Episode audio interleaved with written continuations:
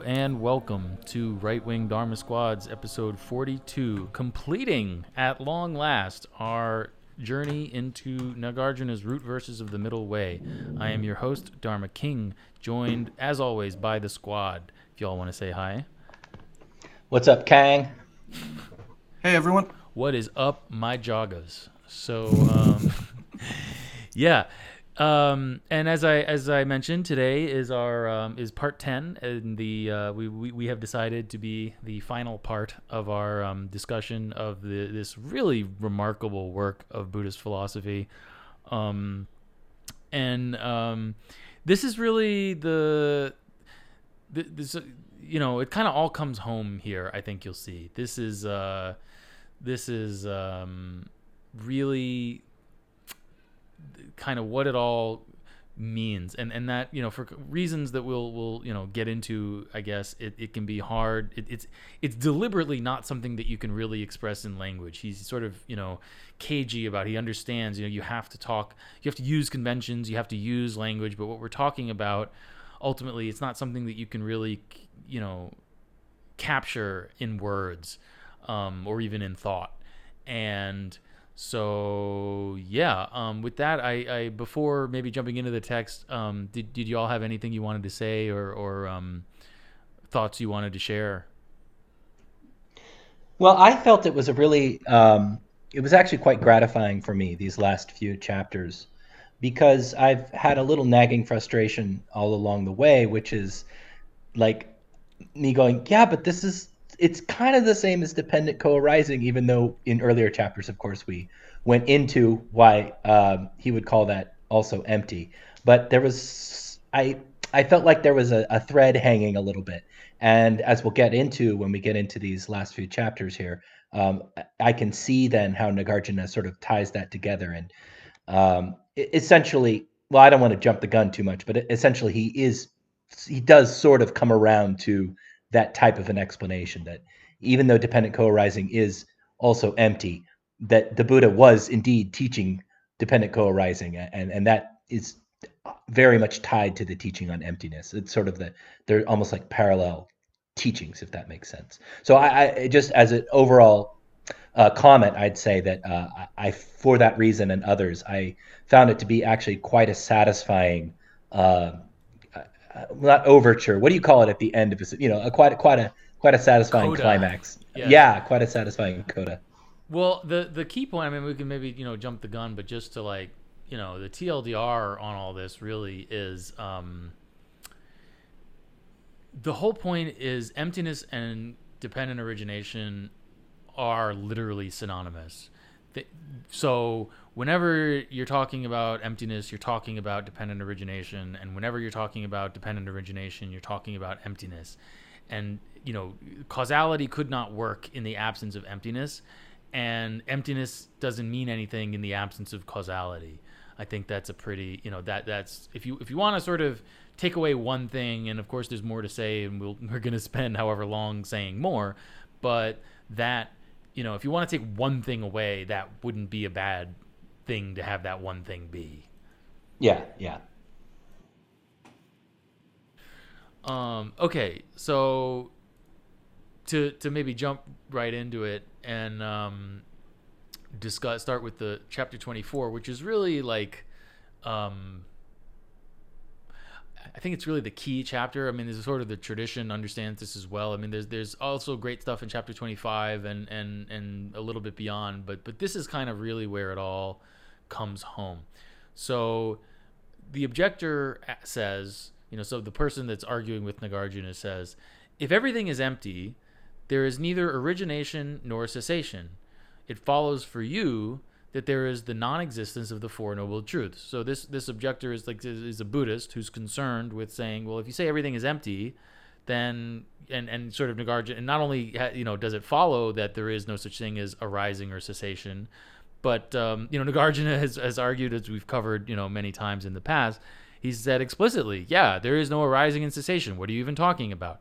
He says, okay, well, if you say there's no arising and cessation, then what happens to the Four Noble Truths, which you know famously concern the the um, the origin of suffering and and the uh, the the you know the, the fact that there is suffering, the fact that suffering has an origin, the fact that suffering ceases, and the way to make you know the path, the eightfold path to make suffering cease.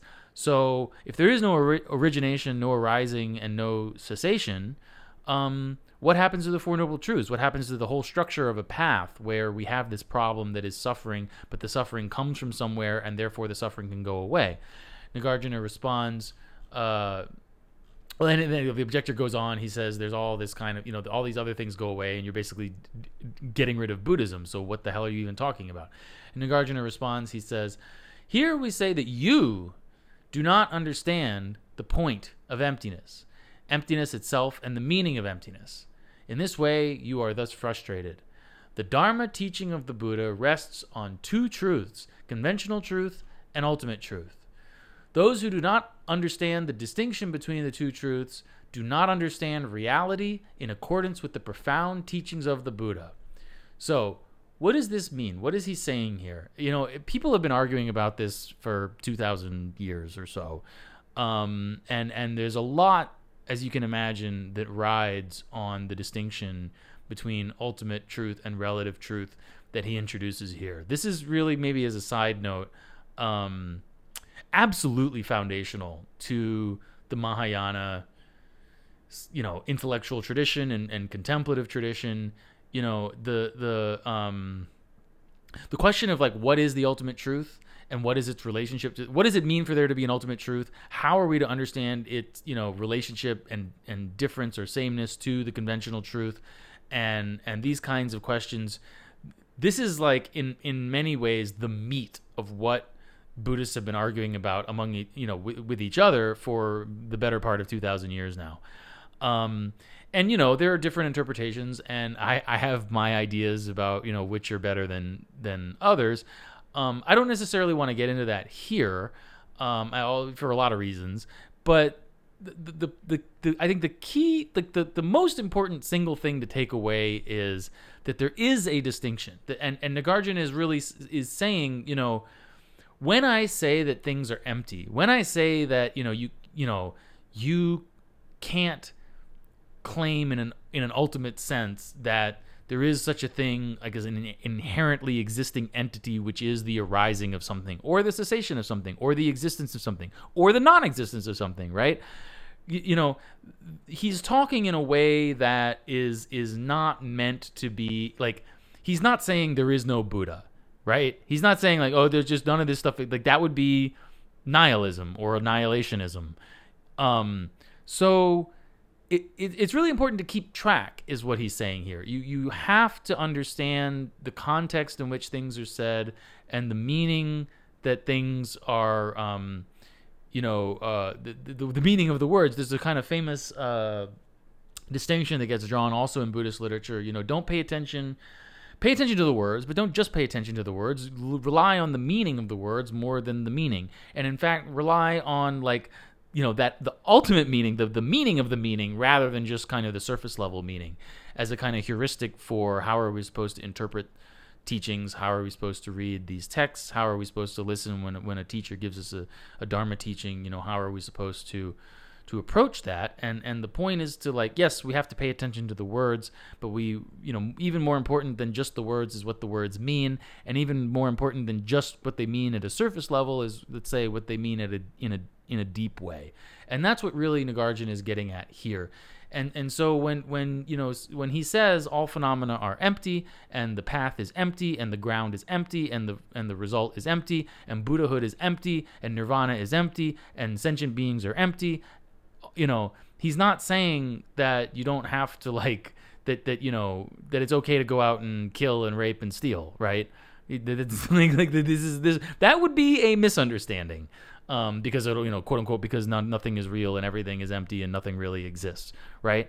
And and there is this kind of a temptation, you know, we've mentioned it before, but I think it's important to recognize that this is a one way in which this kind of teaching, which is very profound, can be misunderstood. And so we have to be on guard against this mis- misunderstanding, and we have to correct others if they, you know, were to to take this kind of a misunderstanding and and treat it as though it were the correct way to understand these things. Um, but but but yeah, so that's and and and so uh, maybe before moving on, did y'all have anything you you wanted to add?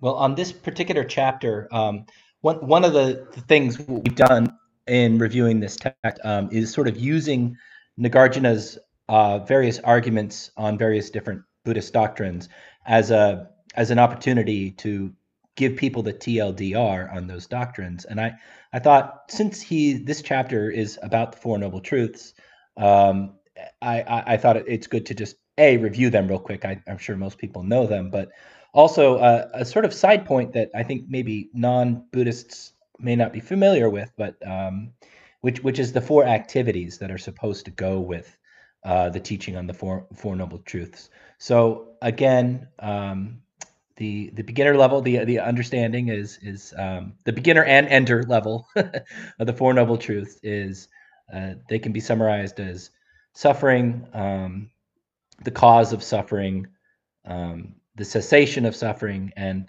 the cause of the cessation of suffering, or you also just be called the path to the to the cessation of suffering. So uh, again, suffering, its cause, um, end of suffering, and the cause of the end of suffering. And for those four truths, there are four activities that the that the a good little Buddhist ought to be doing, which is um, to comprehend suffering, to uh, abandon the causes of suffering, um, to I, now I I in- interested here because I, I'm curious about the translation here because I've always thought about thought about it in the reverse.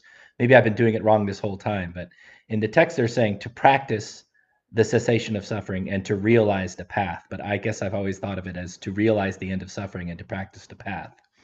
Um, do, eh, have I just been getting that backwards, or is that a translation issue? Sorry, say that again. Well, to comprehend uh, suffering and to abandon the causes of suffering is very clear to me and I've always thought of it as to realize the end of suffering and to practice the path. But here it's saying that it's the other way around, that it's to practice the end of suffering and to realize the path. Yeah, I mean these things are just kind of terminological. I mean, yeah, know, it doesn't really. Yeah, I mean you. I mean typically you would talk about practicing the path, but you can also talk about the path as something to be realized. Sure. Right. Right. So, anyways, the the reason I highlight that is because you know uh, again, when we we talk so much about these somewhat dry, abstract stuff, you know, you guys know me. My big hobby horse is to talk about like what is you know what does that mean for for the people listening and for ourselves in our daily lives. And I I just I've been reading about Buddhism and practicing sort of in a desultory manner for uh, quite a few years before I even came across this idea that there are four activities that go with the four noble truths. And um, to me i find it quite helpful to remember that that when you're learning this doctrine and stuff that it's not just doctrine to be learned but it's there's like stuff you're supposed to do regarding the doctrine. You know you're, you're not just supposed to sit there and be like mm, yes how very wise how very interesting. It's like no it's not just that suffering is the nature of existence. You are exhorted to comprehend that. And then there are causes of suffering. You're you're you're exhorted to abandon them and so forth so that's one thing I wanted to say um, on it. And the other, just very quickly, uh, as a kind of humorous note, I made a note after mm, verses five and six here, and uh, DK, you already summarized that the the interlocutor, the replier, um, is objecting in this one. You know, well, if you say all these other things are empty, then are you really saying that the Dharma, the Sangha, and the Buddha are empty? And it's you know it's a bit of a straw man obviously but it's like his interlocutor is like being like how dare you! No he's like saying you know the are you really saying that the, all the buddha and the dharma and the sangha are empty? And Nagarjuna is like head turned to the sign yes. Right? Yeah. Yeah. Yeah. So um so this gets us you know maybe to the um to the next verse where you know which is another kind of critical this whole chapter 24 like if you really you know want if you want to study this material and you don't have a whole lot of time i would say like chapters 1 and 2 and 24 if you like you know ideally you would read the whole thing and, and i think our series here is really good and, and pretty comprehensive. Um, but if you if you're really pressed for time and or you want to you know maybe go a little bit deeper, but you again are pressed for somewhat for time, those are really good chapters to to focus on because that's really kind of like the key point is he's saying you know what does it mean to say that one thing causes another thing what does it mean to say that there's you know sameness or difference what does it mean to say and and, and you know go through these kinds of um, intellectual exercises and then he's like okay well now having gone through those kinds of intellectual exercises what are we supposed to take away from it? How are we supposed to understand these things? And he says in, in verse 10 of chapter 24, he says, The ultimate truth is not taught independently of, um, the translators render this word, customary ways of talking and thinking. Uh, I'll say a bit more in a second. Not having acquired the ultimate truth, nirvana is not attained.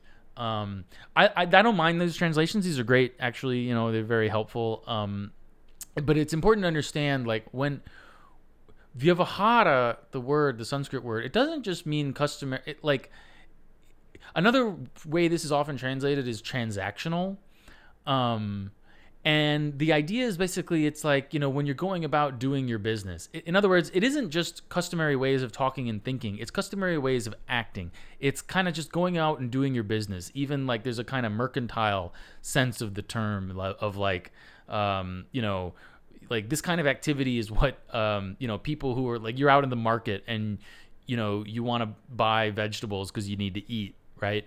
So like you know we can say okay, money is fake and gay, and that's true. And you know, money is a social construct, and that's that's true. And like we, you know, we can maybe understand emptiness in a certain way very um, viscerally when we think about like we all kind of get how money is fake and gay and um, you know it, it don't you know this these bits of paper they really only have the meaning that we assign to them you know kind of as a as a kind of like uh, there's a there's an agreement that we all have. There's a kind of transactional social agreement that is in place that we all agree that like this you know bit of paper you know i can i can give you this bit of paper that i can't eat.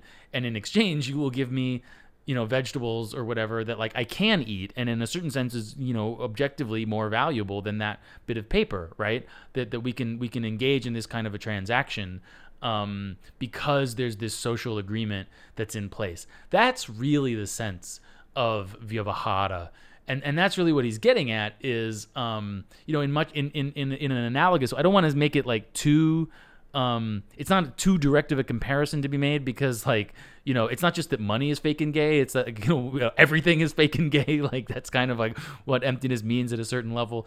But the point is like you know if you were to show up at like the, the the the vegetable market or the grocery store, right? And you'd be like, "Well, money is um, you know, a social construct and none of this is real and the vegetable isn't real and I'm not real and you're not real and blah blah blah." Like you know, the guy might be like, you know, let's say the guy is a, is a is a very, you know, kind of uh, the person the, the the cashier is actually like an Arya Bodhisattva, right? And they're they're a very advanced Buddhist practitioner, and they know they've read their Nagarjuna and they know exactly what you're talking about, and they in fact even say, yes, I agree with you. All of this is empty. You're empty. I'm empty. The Buddha's empty. That'll be twenty four fifty, right?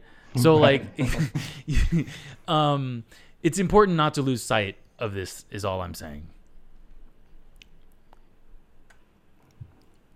Definitely. And uh, I would also like to say um, the next verse, um, verse 11 emptiness misunderstood destroys the slow witted like a, sl- a, serpent wrongly held or a spell wrongly executed.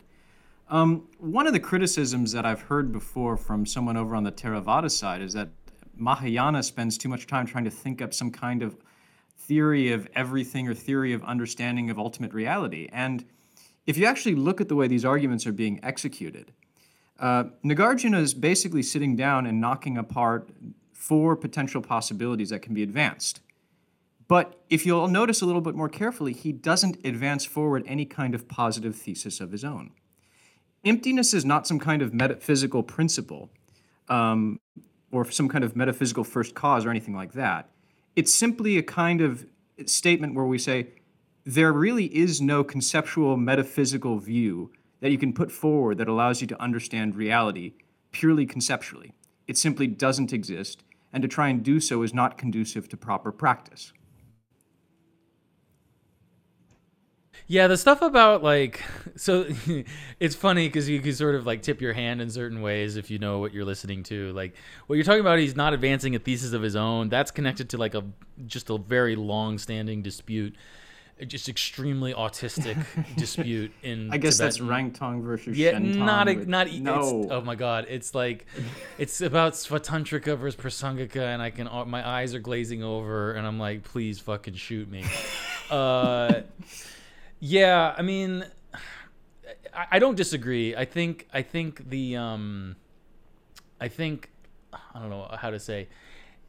It's not that our, you're you're right. Like I, I, I it's not that he's advancing. He's certainly not advancing a metaphysical thesis, right? It's certainly the case that that Nagarjuna. like emptiness is not the same thing as the Atman or something like that. No, far from it. Right. No. And and it's not some kind of universal world soul, and it's not it's not anything of the sort. So, and it's really important to understand that. At the same time, like the you know to kind of I'm going to try to explain this a, very briefly and non as non autistically as possible in a way that will hopefully be of some benefit. Again, this is like a long. This is one of the there, there's kind of a couple major fault lines in specifically the Tibetan um, thing, and this is one of them. And the kind of essence of the question, as far as this is concerned, is you know how are or like the way to understand it that isn't extremely gay and and and that doesn't just like isn't pointless and and stupid is you know to what extent is Nagarjuna saying something like is is is all there is to emptiness just um you know we think something's real and we need to like get rid of it right? With this idea that we have of something being real. Because because the problem is you know we there's i guess two way in a sense there's two ways of looking at it. You can look at it as okay well you know the buddha is special and we don't want to get rid of that you know kind of specialness. And so if we say that the buddha is just empty you know the way that um, you know regular phenomena are empty then then we you know we can lose sight of the fact that there's a difference between the buddha and us. And it's not to say that you know the, emptiness in a certain way is the same but we are not the same as we're not buddhas right? And buddhas are special in certain ways you know so there's a kind of a question of emphasis that can arise as far as you know do you you know and, and and and one way to be kind of ecumenical about it is to say like okay well for some people who have this temptation that they really want to cling to the reality of things in a, in a certain way you know maybe for them it's better to really emphasize like you know you're, you're thinking about this too much you're, you're treating this as, as as though it's real in a way that it's not really real and you need to let go of that whereas you know for others they can um, maybe lose sight of the transcendent dimension. They can lose sight of you know the, how special buddhahood is that you know I, I see this a lot especially like there's a the people in the west uh, who come out of you know we've talked about california dharma and various you know like stephen batchelor types who they really want buddhism to map onto their kind of preconceived their, their, their pre-existing liberal priors the kind of like you know atheist secular materialist um, priors in particular. And so to them you know emptiness just is, is entirely deflationary. And there's just you know emptiness just mean you know the things are just empty. And all there is to understand is that you know whatever idea you have about stuff is wrong to the extent that you think that things are really real. That i think is is um that just doesn't work fundamentally as an interpretation. Like there's more to emptiness than that. And in particular what these kinds of people lose track of is that you know while yes you know the buddha is empty exactly the same way that sentient beings are empty buddhas are not sentient beings. And there's more to being a buddha than um, just realizing things are empty in that kind of a way.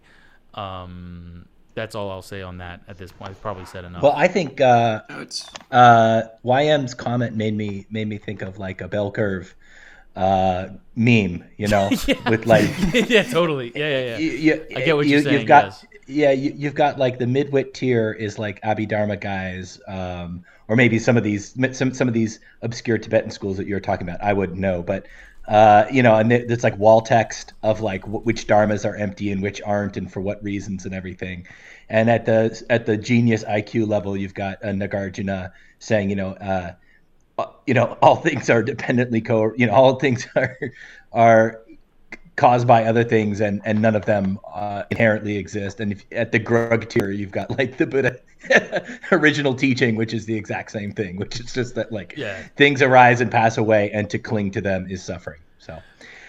Please, Yeah, the- please forgive me for saying No, no, it's fine. Those of Lord you who are Buddha, but you guys I- get it. Yeah, yeah. No, no, no. I, I think you're absolutely right. And and I mean, uh, to me, the, the the bell curve thing is like you know the grug monk who just he's like sitting on the left, like it don't matter, none of this matters, just sit and meditate. And then there's have you have like the Reddit tier, you know, scholastic philosopher types like arguing about the minutiae of this thing. And then on the other extreme, you have like you know the Buddha with rays coming out of his head being like it don't matter. None of this matters. Just meditate. Right? Um so yeah, Um, for the, for those who are interested, we could put notes in the, show note. The, the, the two kind of things I was referencing, which aren't quite the same but are sort of related, it's the the Svatantrika Prasangika distinction, which is also um, a book that you can read about all of the just if you're into the autistic detail of that kind of thing, and that concerns like does does Nagarjuna advance a thesis or not? Is kind of it's actually not even you, you even that's actually my aut- my internal autism is like that's not even really what he's what it's about, but that's kind of one way of thinking about it. Um, and then the other is is Rangtong Shentong or other emptiness, self emptiness. Um, actually, self emptiness, other emptiness um, distinction, which is not quite the same thing. And I, there isn't like one book. I mean, there's a bunch. You know, that's kind of one of these things that is just endless. And and the latter is is more important. Um, I think historically, uh, it, it's sort of like that's what everything kind of converges in in Tibet. That becomes the the big um, fault line and the, the you know way of arguing stuff. But I'd probably spend a long enough time on this. So this verse also contains. I was very proud of myself, you guys, because I was just reading along, highlighting verses that I thought were important, making notes and stuff. And verse 18, I was like highlight. I'm like, whoa, that's heavy shit, man. And then immediately after I finished highlighting, uh, I read underneath the commentary says, "This is the most celebrated verse of the work." Um, so that's verse 18 of this chapter 24. Dependent origination we declare to be emptiness. Emptiness is a dependent concept. Just that is the middle path. I don't know if uh, one of you guys wants to illuminate uh, on that further, but I think you should talk. is. I think you should say what you have to say. Well, you know, I guess that's a little bit what I was talking about at the very top of the show, um, which is that this is where you see it come full circle. Now, there, there's a couple more chapters after this that are very important, but this is this was sort of what was nagging at me um, earlier in the text. You know, a couple months ago when we were a few, you know, ha- halfway back through the book, I was thinking, yes, I agree with all of this, but isn't this just the teaching on dependent co? I keep using the term dependent co-arising because I'm used to it. For our listeners, I- I'm referring to the same concept. It's just two different translations: dependent origination or dependent co-arising. I was thinking in my head, I get all of this. I, it makes sense to me, but didn't the Buddha already teach this? Isn't this just dependent co-arising? Like, what, what? I don't quite see what's the difference here. You know, it's good stuff, but um, you know, my my Theravada self, I'm like, I'm like, yeah, but well, just just practice what the Buddha taught then, you know, if this is what's important to you. And again, without getting autistic into like all the, you know, the difference, the real important differences um, between the Mahayana and other schools, it it was gratifying to me to see this, um, to have um, Nagarjuna just come right out and say, dependent origination, we declare to be emptiness. Emptiness is a dependent concept. Just that is the middle path. And then even the commentators saying this is the most celebrated verse of the work, um, because it, it, that there it is. Um, there it is right in front of you. And I, obviously, I'm sure you guys know I, I don't say all this as a way to say like, oh, I knew it all along. But um, you know, I mean, I you can see it. You can if you've studied this stuff and you've thought about it and meditated on it.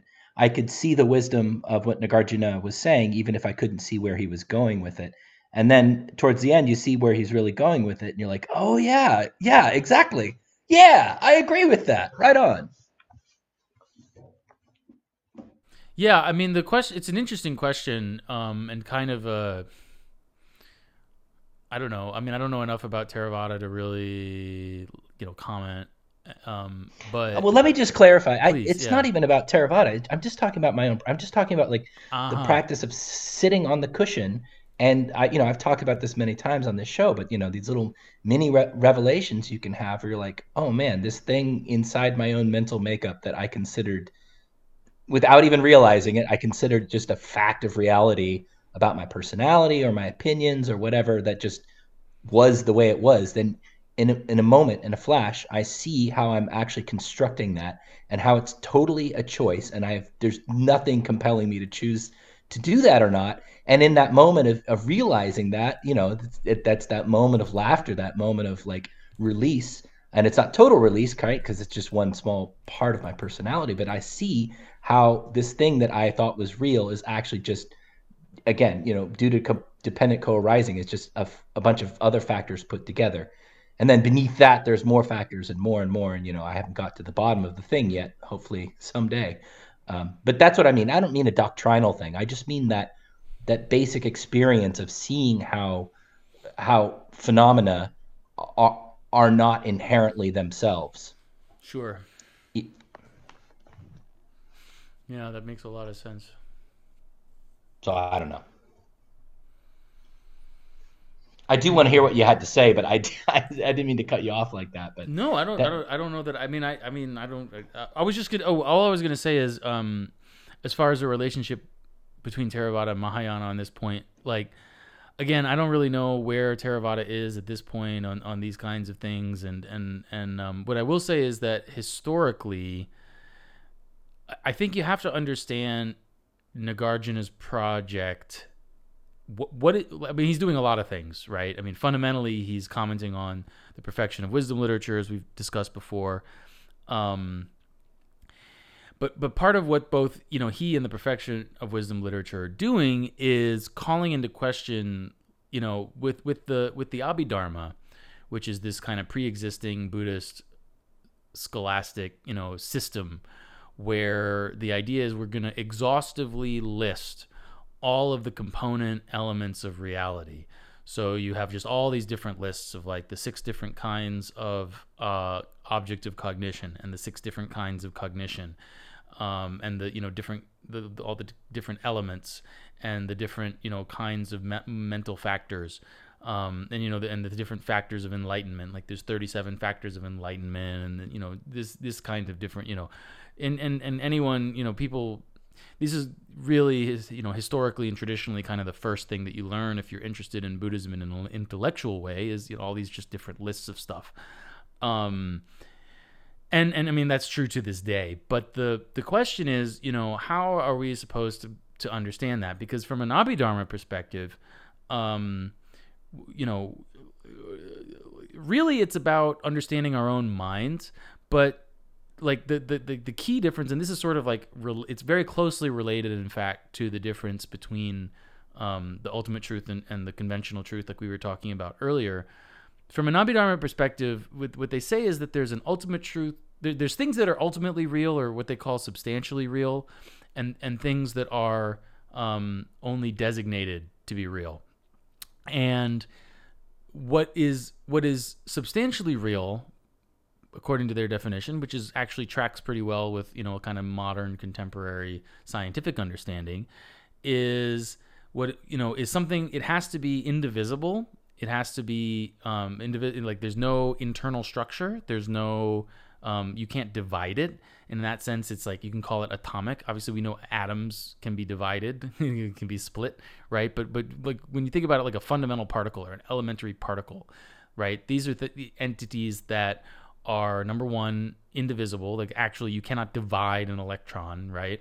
Um, and number two are momentary. They only exist for a single moment um, the smallest possible unit of time whatever that is. And so for from an abhidharma perspective you you when you're talking about you know what is substantially real or, or you could say in a sense ultimately real um, you're you're talking about indivisible momentary things. Um, anything that is made out of those things, anything that is bigger than that, anything that can be divided, whether conceptually or kind of in you know physically, um, is only designated to exist. Like it, it's not. So the classic example really is a, like a jug, right? Like a jug is a composite entity, and therefore it's only you can talk about a jug. You can point at the jug. You say, "There's a jug. Please give me the jug. I would like to drink. Get me the jug," etc. Um, but like the jug itself is made out of parts, and so anything that is made out of parts is only designated to exist. So, the, the, but the key point of Abhidharma analysis really isn't so much about jugs; it's about our own minds, and and the, and it's very closely tied to a system of contemplation or meditation, where like you're analyzing your experience. We guys got a great comment. Jugnat gang gang. Yes, Jug. um, sorry, but so we're analyzing our experience, um, and what we notice is that actually, you know, our cognition is changing moment by moment, and there are, you know, there's visual cognition and there's auditory cognition and there's olfactory cognition and all of these cognitions themselves have different qualities and blah blah blah. And so we can really analyze our experience. And this is like kind of the, the classical abhidharma thing to do and they still do it in places like burma um, where you you analyze your experience and you come to understand that there are these irreducible units of experience that we call dharmas um, and some of these dharmas are physical you know and like a blue particle or a jug particle or whatever. Um, and, and but the the ones that we're really most interested in are mental dharmas which are like in you know the individual indivisible factors of cognition um, of our minds essentially. And um, this is this is you know the whole kind of this is what really Buddhism meant, particularly for for Buddhists who were um, intellectually inclined. From the time of the Buddha, you know, all the way through Nagarjuna's time.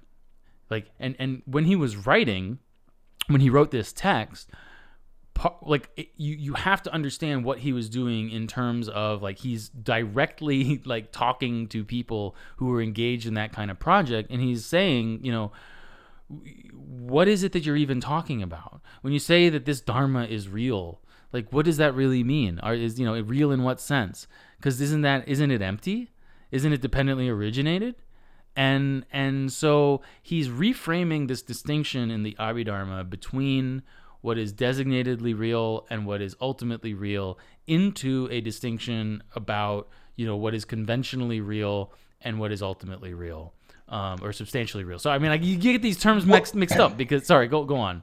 Well, no, and I was going to say, you know, maybe it, it makes so much intuitive sense to me here in the current year, um, living in the Western world, because I I've only ever been exposed to Buddhism well after the fact of Nagarjuna. Do you know what I mean? Like I can say, well, yeah, maybe that's good for the Mahayana, but we don't need to practice that in Thai Buddhism. Well, you know, the Thai forest tradition, as we've established on previous shows, was also influenced by the Mahayana um, because, you know, as a school, it's only less than 200 years old. So maybe, you know, I've never dealt with the Abhidharma. I mean, I've looked at it, you know, I've read in it yeah, and stuff, but I've never really taken it that to be that serious or important perhaps precisely because of this project that Nagarjuna and those who followed him uh, were embarking upon. And the, maybe now the work has been done, at least for those of us who come at B- Buddhism a little bit more holis- ho- holistically from an extra Asian perspective. Yeah, because I mean, my understanding is that modern Theravadins don't really rely on the Abhidharma tradition like they might have done so before Nagarjuna was, was writing. At least, but again, I know very little about uh, that side of of Theravada. Maybe some of them do, but I can tell you the Thai forest Ajahns don't. They don't what? Sorry. They, they don't rely on. They're the not. They're not. They're not big on the Abhidharma at all. Oh yeah, no, I that that the Abhidharma tradition is really most closely uh, uh, associated with Burma and Burmese Buddhism. That that I know, or whatever they call it, Myanmar. Sorry, it's it'll always be Burma to me, but uh, yeah, um, I know the, the, the Thais are, are, are, some they're more focused on vipassana um, is is more their thing. Um, so yeah, but uh, yeah, I, I, just think that it's helpful to understand. Maybe I mean I don't know how helpful it is. I think for me it was helpful when I you know like start first started learning these things. Someone have explained like okay, well this is the Abhidharma, and this is what Abhidharma is about, and you know this is you know Nagarjuna is sort of engaging in this project of um, you know asking essentially these abhido because the, the the opponent here like i mean all these kind of distinctions you know we say theravada and blah blah blah like all these these are these are terms that don't you know necessarily and, and our whole way of thinking about the distinction between mahayana and theravada and this kind of stuff like this is all a, pro- a product of you know centuries or even more than a millennium of um, you know history. You know at nagarjuna's time you would have had um, like the, the distinction between monks and this is still kind of technically true is which code of monastic conduct do you follow? Which vinaya? There is no mahayana vinaya like the mahayana all like all the you know like the tibetan monks all follow the um sarvastivada the mula sarvastivada vinaya uh, and, and the chinese mahayana monks all follow the dharmaguptaka vinaya and at the time of nagarjuna you would have had like a monastery that followed a vinaya a code of monastic conduct. Um, and you would have had monks that were maybe like inclined towards the Mahayana, and you would have had, you know, monks that were not. And they would have been, you know, sharing meals together on a daily basis. And so it was just like you, we, we, you, you, like as with all, you know, it fits, I guess, our kind of, you know, thinking about emptiness to understand that just our categories for approaching this kind of material. You know, it's important to not project backwards onto history um, our current kind of way of thinking about stuff. That's just a general thing that's good, probably not to not to do. Yeah, shall we um shall we push through to the next? Yeah, chapter? let's go on. Let's go on. So, um, what was the next verse that really stuck out to you? Oh, that's a great question. Um, looking through for my highlights. Well, just to summarize it for people, uh, the next, so he, it's actually quite a long chapter, that one, 24, we were just on, uh, talking about the emptiness of the Four Noble Truths. And the next one is Nirvana, and it's uh, an analysis of Nirvana, chapter 25. Uh, and this is another one where the rubber really hits the road.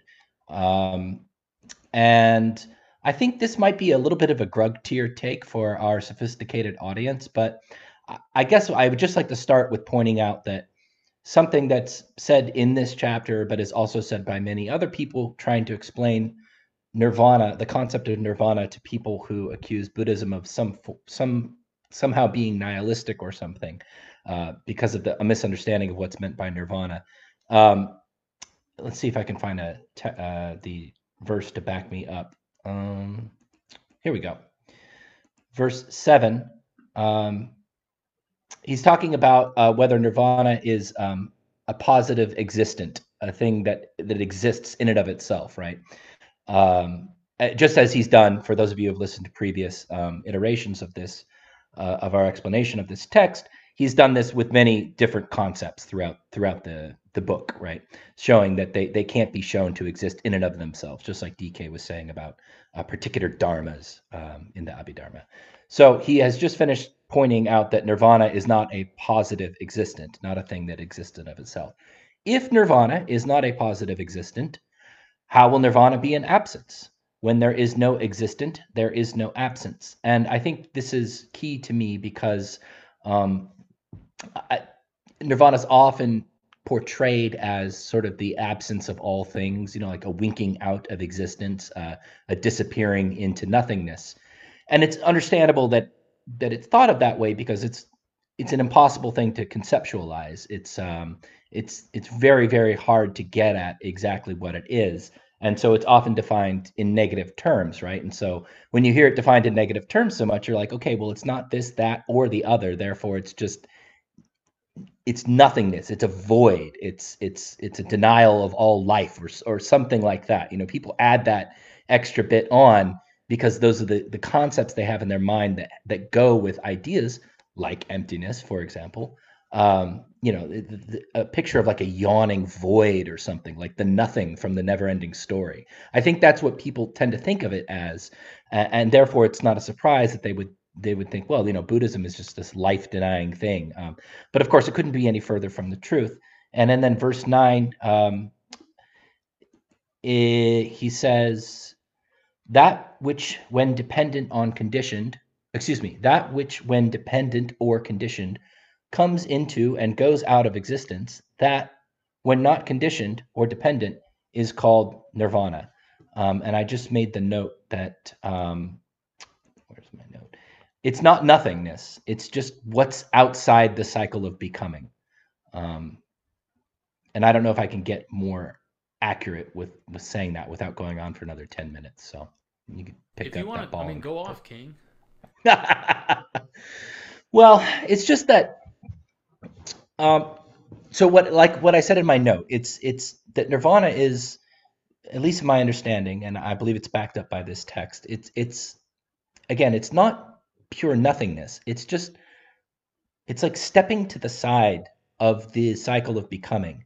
And if people remember, um, or if they know this already, you know, the, the cycle of becoming is another way of phrasing the idea of constant birth and rebirth. And it's a very sort of core Buddhist idea that um, through ignorance, through clinging, and of course, actually, addresses this in the next chapter, but through ignorance, uh, we cling to things that aren't really real and we um, identify with them and it causes us suffering because that's not actually what we are. And uh, one manifestation of this is, is, of course, when things change, which they are always under a constant state of change, and we cling to what they once were, it's inevitably going to cause us suffering. And this is sort of the, you know, the teaching on old age, illness, death, and separation.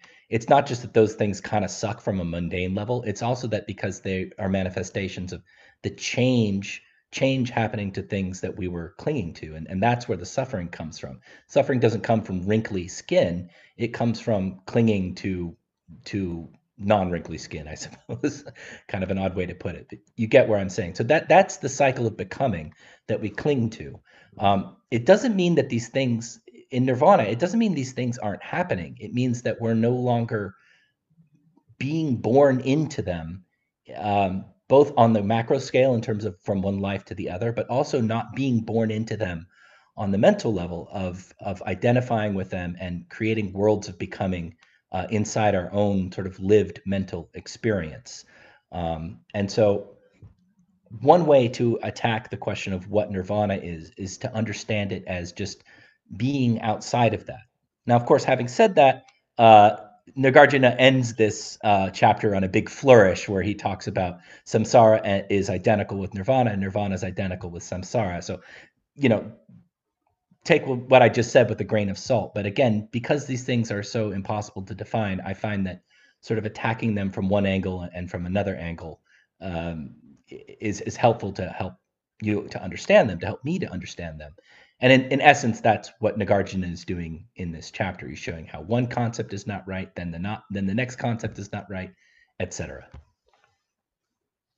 Very well put. Thank you. Uh, YM, you've been quiet for a while. Did you have anything you wanted to add? Well, really, I mean, one thing that I think was pointed out, I can't remember exactly where, was that the entire, pre- a lot of these mistaken views and questions about nirvana and what is it are actually based off of a uh, couple of mistaken premises to begin with. Uh, the annihilationist view is based off the idea that there's a, a self which, at upon attainment of nirvana, is annihilated. And the other one is based off the idea that there's a self which, upon attainment of nirvana, is eternal. Neither of these are correct, and that means that the entire question is basically ill-formed to begin with. Yes, that's uh, very ec- yes, exactly. That is a centrally important point. Yeah, and it relates to what you just said before, YM, which is that when we're, you know, nirvana is not, uh, you know, the Godhead. It's not Atman, right? It's not. It's not a supreme self or anything like that. It's, um, it, but it's also not the, the negation of those things. It just simply No, I mean, isn't. It simply isn't that. No, it isn't moksha. It isn't like this reunification with the with the universal self or something like that. It's it's it's entirely inconceivable. Yeah. Well, that may be a good chance to transition to um, the next chapter, which is really kind of the last major chapter with um, things to say along these lines, um, which is a, an analysis of Nirvana, chapter 25, where similarly the um, you know the, the opponent begins by saying, "If all this is empty, there is neither origination nor cessation. Due to abandonment or cessation of what is Nirvana then acknowledged?" in other words, you know, I mean, again, along very similar lines, the point is um, nirvana, classically, in the kind of traditional Buddhist model, which is also applies in the Mahayana, needs to be said, Um, nirvana means like in a sense cessation now we can get into you know this kind of can be misinterpreted in various ways i think we all understand at least i hope everyone listening to this understands you know nirvana does not is not like you know who, who, I was arguing with uh, Zero HP Lovecraft the other day. He was like, "Oh, it's just like spiritual suicide." I'm like, "Just shut the fuck up, faggot! Like you have no idea." What you're talking Fractally wrong. yeah, like you have just no idea what you're talking about. So, no, nirvana is not spiritual suicide. It doesn't mean, but it does. It does kind of, in a literal sense, mean cessation. Well, the, here's here's the kind of the rub, right? Here's the. In order to understand what Buddhists are talking about when they understand when they talk about nirvana, you have to understand, you know, a few things. Number one, this causality is centrally important here. Like the, the, the Buddha taught, you know, many times in places, but you know, he, he one of the things he really emphasized over and over and over again, which is where all this talk of dependent when he even talks about dependent origination, what does he say? Like, because this arises, that arises. Because that arises, this arises. That's dependent origination. Causes and effects, right? Now, Nagarjuna, one of the things that he's doing, he's kind of getting into the nitty gritty of like, well, what does it mean to say that, you know, this arises because of that? You know, what basis are you positing a relationship between the two? What does it mean for two things to have a relationship? And so on. These are all very important questions and important analyses and we've discussed them at length and, and i urge you if you have any questions you know first to go back and listen over to our previous episodes especially episode number one where we you know talked about this in the kind of basic sense but but the key point is you know to return to like the kind of the big picture is um you know, in a Buddhist model, like causes produce effects. Okay, generally speaking, in Nagarjuna, in a ordinary, conventional, transactional reality, is not denying that. Very importantly, not denying that in ordinary terms. Okay, so from a big picture perspective, what is nirvana the cessation of? Nirvana, like the idea is, why do we suffer, right? Like, why is there pain and suffering in the world? There's pain and the suffering in the world because there are the causes and conditions for there to be pain and suffering in the world. And so, what is the first noble truth is like just acknowledging that there is pain and suffering. What is the second noble truth is saying, well, like absolutely everything else in existence in the multiverse, right? Pain and suffering are the effects of a cause. Okay? So, what is, you know, and then, then we can get into that's actually kind of a different topic in a certain way. Like, what is the the cause of suffering. You know, the, the traditional Buddhist answer is is it's um, karma and klesha. It's it's defi- I mean, ultimately you could say it's ignorance, but the but the traditional answer, the, the kind of technical answer is it's it's action and defilement. Um, that we engage in causal activity. That activity is defiled because of our ignorance, and therefore we experience negative results. Okay, so so then, okay, so then how do we stop suffering? Well, we have to remove the causes and conditions for suffering. And so once we remove the causes and conditions for suffering, then there is no more suffering. And it turns out, and again, this is not something I'm going to argue here. It's you know fine, maybe for another topic or something. Um, but from a Buddhist perspective, the idea is basically as long as like the fundamental problem is we exist in a way like that again we we kind of engage in this activity that is defiled because our minds are defiled ultimately by ignorance. And so what we have to do if we want to stop suffering and we want others to stop suffering is we have to eliminate these causes and conditions. Once we do that right once we once we no longer engage in that kind of activity, which is really essentially any kind of activity, or at least any kind of normal activity, um, then we we no longer suffer. Then we have achieved cessation. We are free from the cycle of negative activity where you know bad things happen because we bad done bad things. We do bad things to try to make the bad things stop. And we experience the result of the bad we experience bad things as the result of doing bad things which causes us to engage in more bad things to try to make the bad things to stop and so on and so forth right? It's a, it's it's it's an endless cycle an endless kind of negative um, feedback loop is, is one way to think about samsara. And and so the solution is to break the cycle and we break the cycle by ceasing any kind of having there's no more causes and conditions. So what he's getting at here is you know that the opponent is saying like okay well if there is no causality anymore and in particular there's no more like cessation where you you you know the the cause is exhausted and therefore the effect is exhausted and therefore it's you know it ceases then what nirvana is there? And nagarjuna replies says if all if everything is not empty then there's neither origination nor cessation so due to abandonment or cessation of what nirvana is what is nirvana then acknowledged in other words like and he goes on to sort of uh, well yeah, he goes on to, to, to say, like, you know, nirvana is not existent, it's not non existent, it's not both, it's not neither. This idea that, like, fundamentally, you know, if things had an inherent existence, right? If you had an inherent existence as yourself, then how could you ever attain Buddhahood? How could you ever be free from from samsara? How could you ever go from being, you know, ignorant and stuck in samsara to being enlightened and free from samsara? If we really had an eternal essence, then we th- that would be impossible. It's precisely because there is no in, in, in inherent essence that it is possible for us to change, to grow, to develop, to move from being ordinary, ignorant, sentient beings to being perfect, awakened Buddhas. And and so as he says, this is another one of like I you know these absolute you know extremely famous verses that we should all you know hear. Not abandoned, not acquired, not annihilated, not eternal, not ceased, not arisen. Thus is nirvana said to be, and that is really the the key point. Yeah, there's a there's a good uh, comment from Andrew in the comments. He says the way we exist is not a problem. It's what we do, not how we are. Um, and uh, I'm not 100% sure totally what Andrew's getting at in that comment, but I think it's um, appropriate to, to comment that, you know, one thing that um, the, the teacher that I listen to most, Thanissaro Bhikkhu, always says is that um, samsara is not a thing or a place, it's an activity. And we've talked about this before on our samsara episode. And illusion, uh, delusion itself is also not just a thing or a state of being, it, it's something that you do.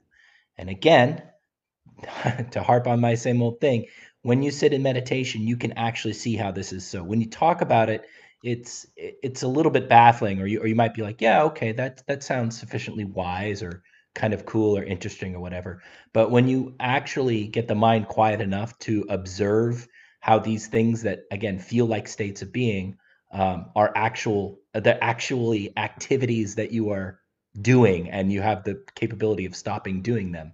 I, I think I would agree with with what Andrew the way he phrases it there, and and ultimately when it comes down to samsara and nirvana, um, total total release, I, I would I would uh, advance the idea or assert the idea that it's it's the same thing that it's it's not that you change what you know eh, when you achieve nirvana it's not that you change from one state of bo- being to some other state of being it's that you just stop doing samsara stuff and, and and there you are you you can see here. I mean, again, it's it's another kind of giant topic, and and maybe I'm opening a can of worms, but you can see here where the idea of something that you know we call Buddha nature is coming from.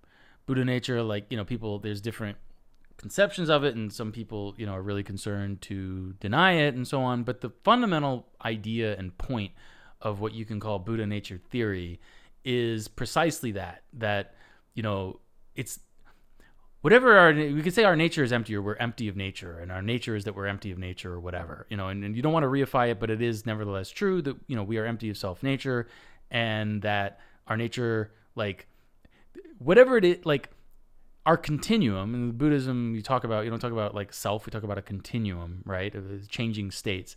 But there's something about our continuum that you don't want to say like it's the same because that causes problems but you also don't want to say that it's different and more to the point you want to say that you know the again like i've said over and over again in this show i mean this current episode our emptiness is not different from the emptiness of the buddhas. The emptiness that the buddhas realize is not different from the emptiness that you know when you meditate if you're an art you know if you, you receive teachings on how to meditate on emptiness and you do that that's not a different emptiness than the emptiness that the buddhas know. Right? And and the emptiness that the Buddhas know in terms of they know that they are em- Buddha is empty of Buddha, right? They they know that, you know, DK is empty of DK. Um you know, it, it, it's not a different thing. So there is a there is a continuity. There is a, a in some sense you can talk, let's say metaphorically, about the fact that w- we are empty now and we are empty when we are Buddhas, and the, the, this is this emptiness is not different. And, and and that's one way to think about Buddha nature. Yeah. Did you have anything else you wanted to to add? Uh, no, uh, but YM. I guess one thing I would say, though, is about the way we exist. Ultimately, that is a product of what we've done, at least at some point in the past. And what we are in the future is a product of what we're doing now. So that's something that I do think needs to be taken into account there. Yeah, well, that's again, that's it gets back to this thing about the conventional versus the ultimate. Like, yes, car- the point is that activity, karma, karma means action, right? By definition, is only ever conventionally real. Like that's kind of Right. again, you know, a kind of like a pith instruction kind of way of looking at this is, you know, what what is Nagarjuna saying? What he's saying is, you know, to put it in kind of maybe. mm I don't know. I am not a fan of like the Eckhart Tolle kind of school of way of approaching things, but nevertheless, it remains true that these people are not they're not wrong, and it can be helpful to understand like there's just the present. By definition, you know, future does not exist yet. Past no longer exists. So the only candidate for a thing that could ever really exist is the present, right? And so like when you're talking about action, like you're talking about you know something that you know unless you're talking about something that only ever exists absolute in an absolute individual moment that, that is a smallest possible unit of time like you, you're by definition not talking about anything real. And so as long as as soon as you're talking about an action or thinking about an action is something that occurs and you have like you know there's this parts of the action and the action like i'm swinging an axe at a at a tree to top down the tree. And there's like you know the action of, of cutting down the tree is something that happens where it's like at one moment the axe is like above my shoulder. And at the next know another moment it's it's coming down on the tree. And at another moment it's you know actually touching the tree. And at another moment it's like you know recoiled off the tree and it's back up above my shoulder. Like because that's how we think and talk about action right? That's fine in a certain sense like in terms of conventional reality but as soon as you start analyzing, you know, again, like this idea that there's this one thing that is the action of cutting down the tree that's happening across all those moments, that just doesn't make any sense from an ultimate. It just it, it does, you know, as soon as you start looking at it, analyzing it, it, it all falls apart. And so, you know, yes, while it's absolutely very, very important to um, to uh, to understand that our actions have effects and that our negative actions have negative effects and that our positive actions have positive effects you know, this is all really only applicable at a um, at a kind of at a certain level, at a, at a, at a conventional level. Uh, Flavortown Resin, one of our um, friends of the show, says you know dx over dt. Yes, I am talking about uh, yeah. Inter- I mean, one way of thinking about this is is precisely when you're talking about the you know differential calculus or integral calculus in in terms of you know infin- infinitesimal units. Like yeah, you know, and you can you can analyze infinitesimal units that's kind of what this is about in a certain way if you want to think about it mathematically Makes sense. It's a bit off. Uh, um, I don't know. It's all on topic. I'll, I'll stop saying that. Uh, you know the the teaching on karma and the the and the, also the teaching on emptiness, and also a little bit what YM was getting at uh, in terms of uh, his last comment about you know the the the, the fact that the Buddhas have assembled the karma uh, to to experience, um, you know, if you want to talk about Buddha nature, uh, experience Buddha nature basically forever. Um, although to use temporal terms is already already gets a little messy. But anyways, the the central teaching is that in the present moment we we are radically free. The teaching on karma, uh, th- there's your past karma, but your future karma is decided in the moment right now. And if it were impossible to change your karma, if it if you were just an automaton like a in a Newtonian universe, a billiard ball bouncing around uh, on uh, the billiard table, then there would be the Buddha said there would be no reason for him to teach. What why would he teach anything if there was nothing that you could do about it? But the whole point of the teaching is that there is in fact something you can do about it. In fact, you are doing something about it all the time, whether you whether you choose to confront that or not. Um, and so in each in each instant, in each present moment, in the the eternal present moment, you are creating your karma. You're creating the world that you're going to live in. You're you're creating your form of existence, whether it's going to um, lead to lead to suffering or lead to the end of suffering. And and this is both for true for you and for the people around you. It's it's much easier to see the way that it affects your own life, but um, in to the degree that you your life touches on the lives of other beings around you and even theoretically throughout all space and time then you're also creating suffering or well-being or the, the lack of suffering happiness for for all those other beings too. Um, and it's entirely up to each one of us uh, what to do in each given present moment.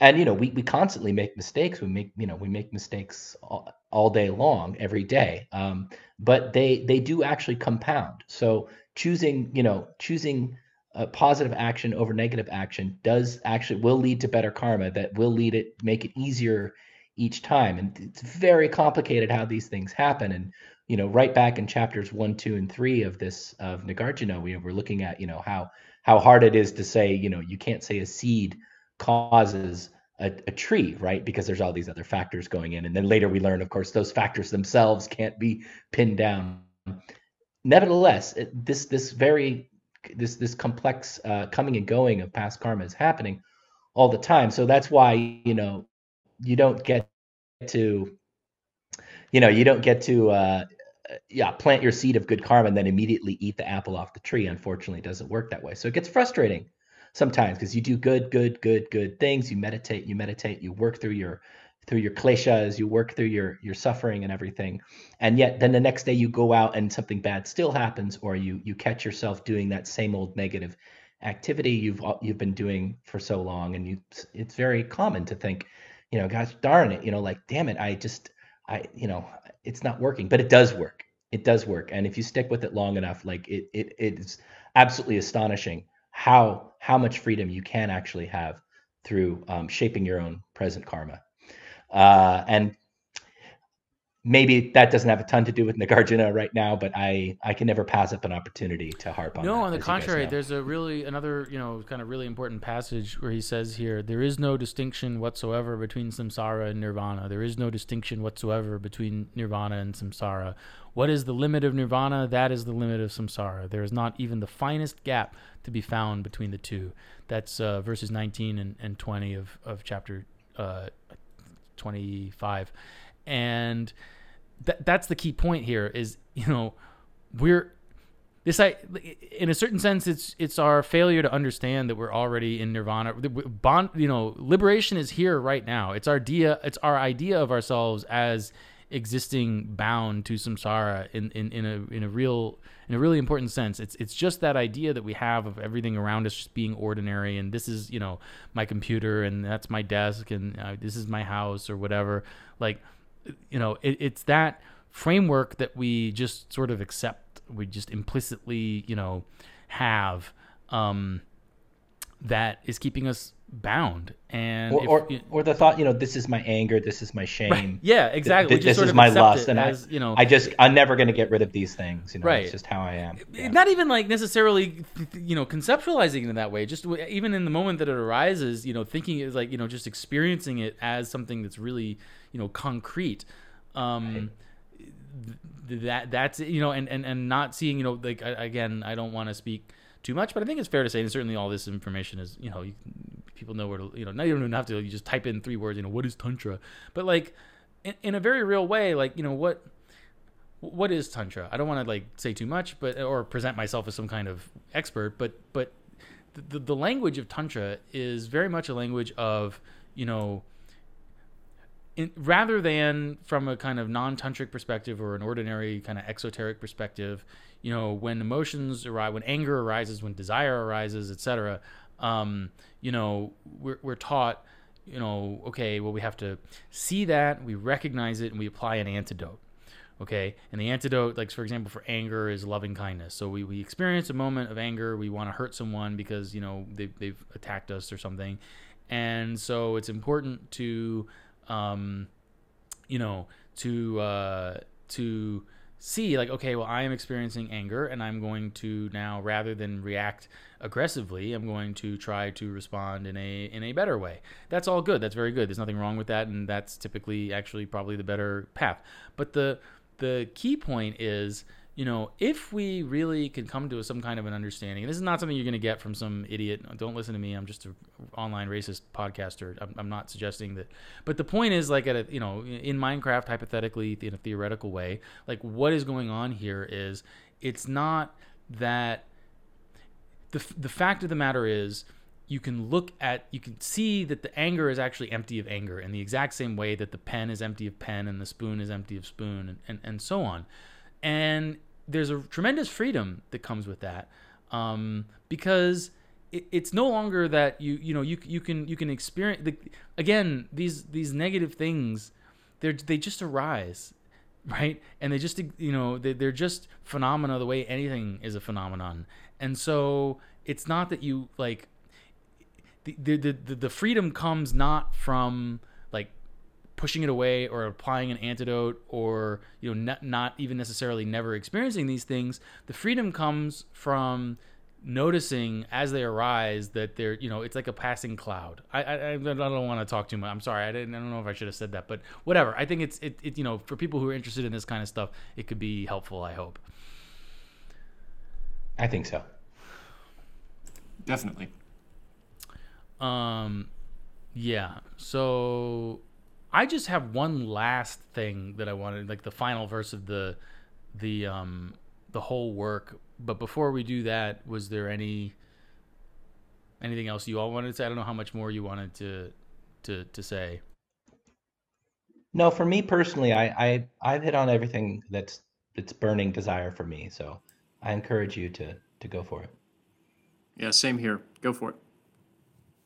Okay, well, that was actually I was expecting you to have um, more to say, but the uh, I mean, that's fine. The, the I mean, he kind of just like the the the last little bit of this is just he he says, um, you know, basically it's not that there's a it's not that there's a human that's you know that is. I will throw something please, in yeah. DK, yeah, uh, because just only because we're skipping over the entire chapter on um, let's see, I got a the twelve fold chain, right? Mm-hmm.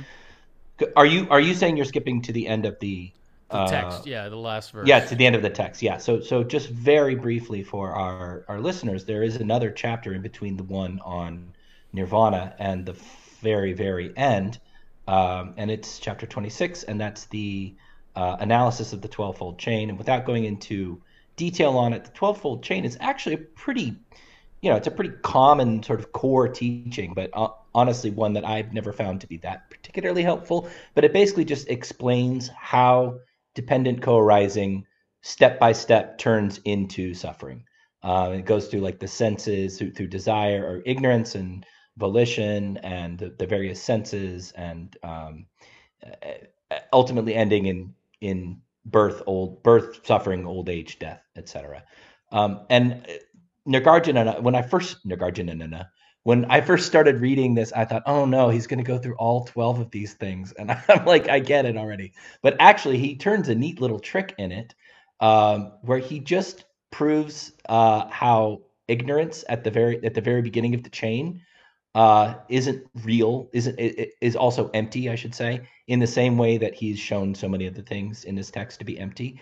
And then he says, "There, I cut off the beginning of the chain." So if the beginning of the chain doesn't is is empty, then so the whole chain is empty. So you don't need to worry about any of this stuff. Uh, and I actually, the way I'm saying it probably sounds kind of cute or something, but without going in depth on this chapter, I would say I actually found it quite satisfying and sort of irrefutable. So that that's the interpolating, uh, the interpolated uh, chapter between between the one on Nirvana and the one that DK is about to hit.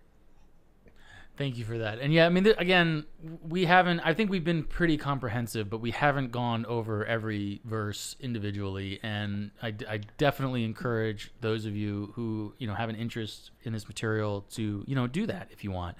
And you know, as always, we're um, available. You know. Uh, uh, this is probably a good time to mention we have a discussion group on Telegram, Right Wing Dharma Squads. You can join. Um, you know, you can reach out to us over Twitter um, and and yeah, you know, we're definitely happy to engage um, and and help you however however we can. Um, but the, you know, again, it's important to understand this, this text, like you know, all Buddhist philosophy, really, it's it's designed.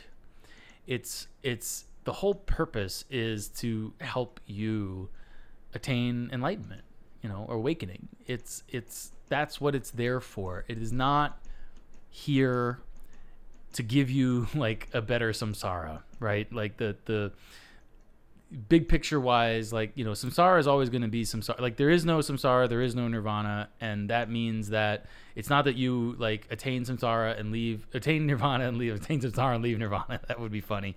Um, it's not that you like you know go from one place to another place, right? It's not. I mean, you could talk about it that way, but that's not really what's happening.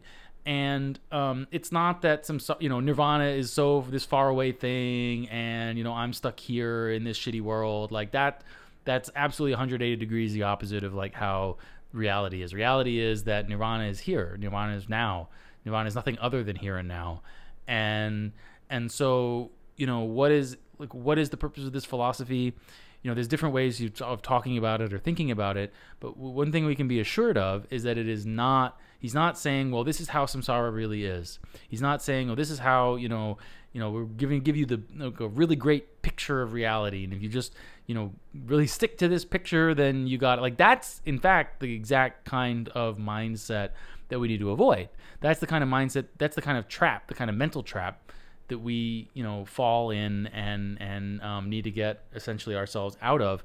Um, YM said it very well earlier. He said, you know. Um, that that it's not that Nagarjuna is giving us a view. He's not he's not saying like this is the, the, the, correct metaphysical picture of reality. There are let's say more subtle and less subtle ways in which we can fall into that trap. There's a I think a there's a very kind of gross way of falling into that trap, which is you know we read some philosophical text or some religious text or whatever, and we you know think.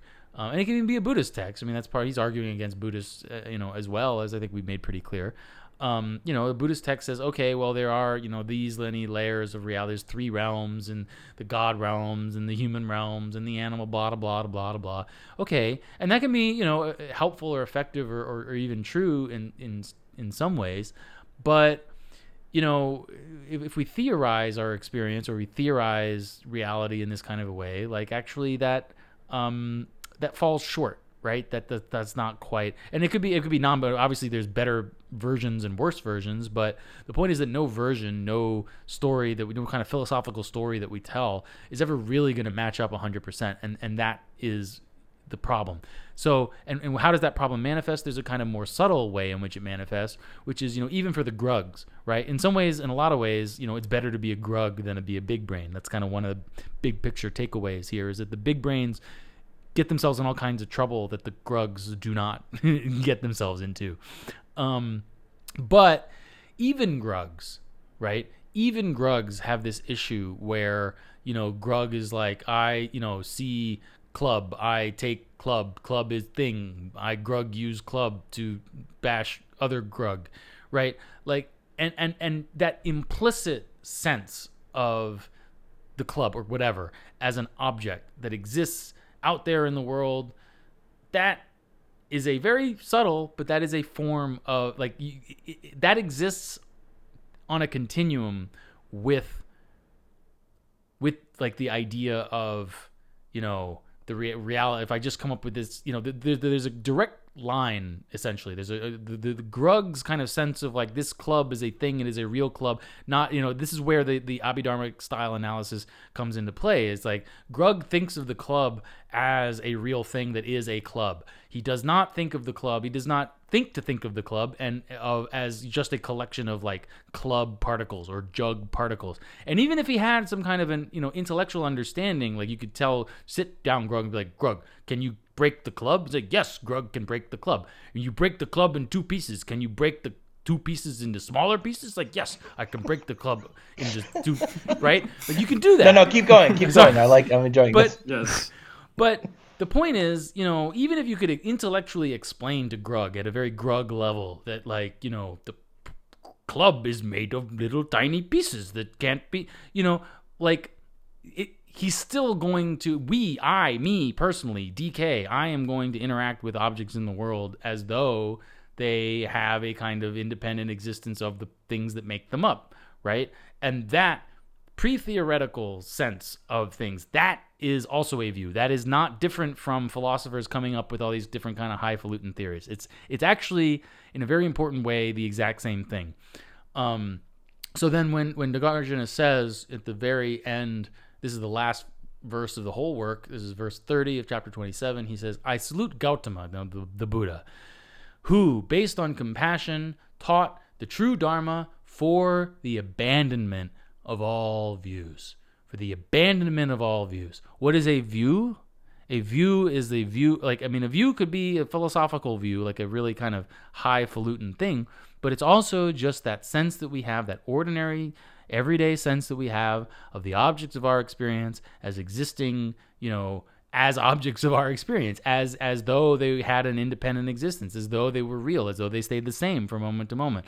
And you know again that's not to say that we can't interact with them in conventional terms but we have to understand that you know really you know, like to be kind of abhidharmic about it for a second, which is, you know, in, in a certain way enough, like they're made out of indivisible fundamental particles that are changing moment by moment at a subatomic level. You know, the world is absolute insane chaos. You know, nothing stays the same from moment to moment, and it's all just kind of a giant mess, and, and everything's fluctuating and everything's changing, and, and, and but that's not how we experience. That's not how we experience the world. We have our view of the world is made up of more or less solid, more or less stable objects, and that is what we need to get rid of.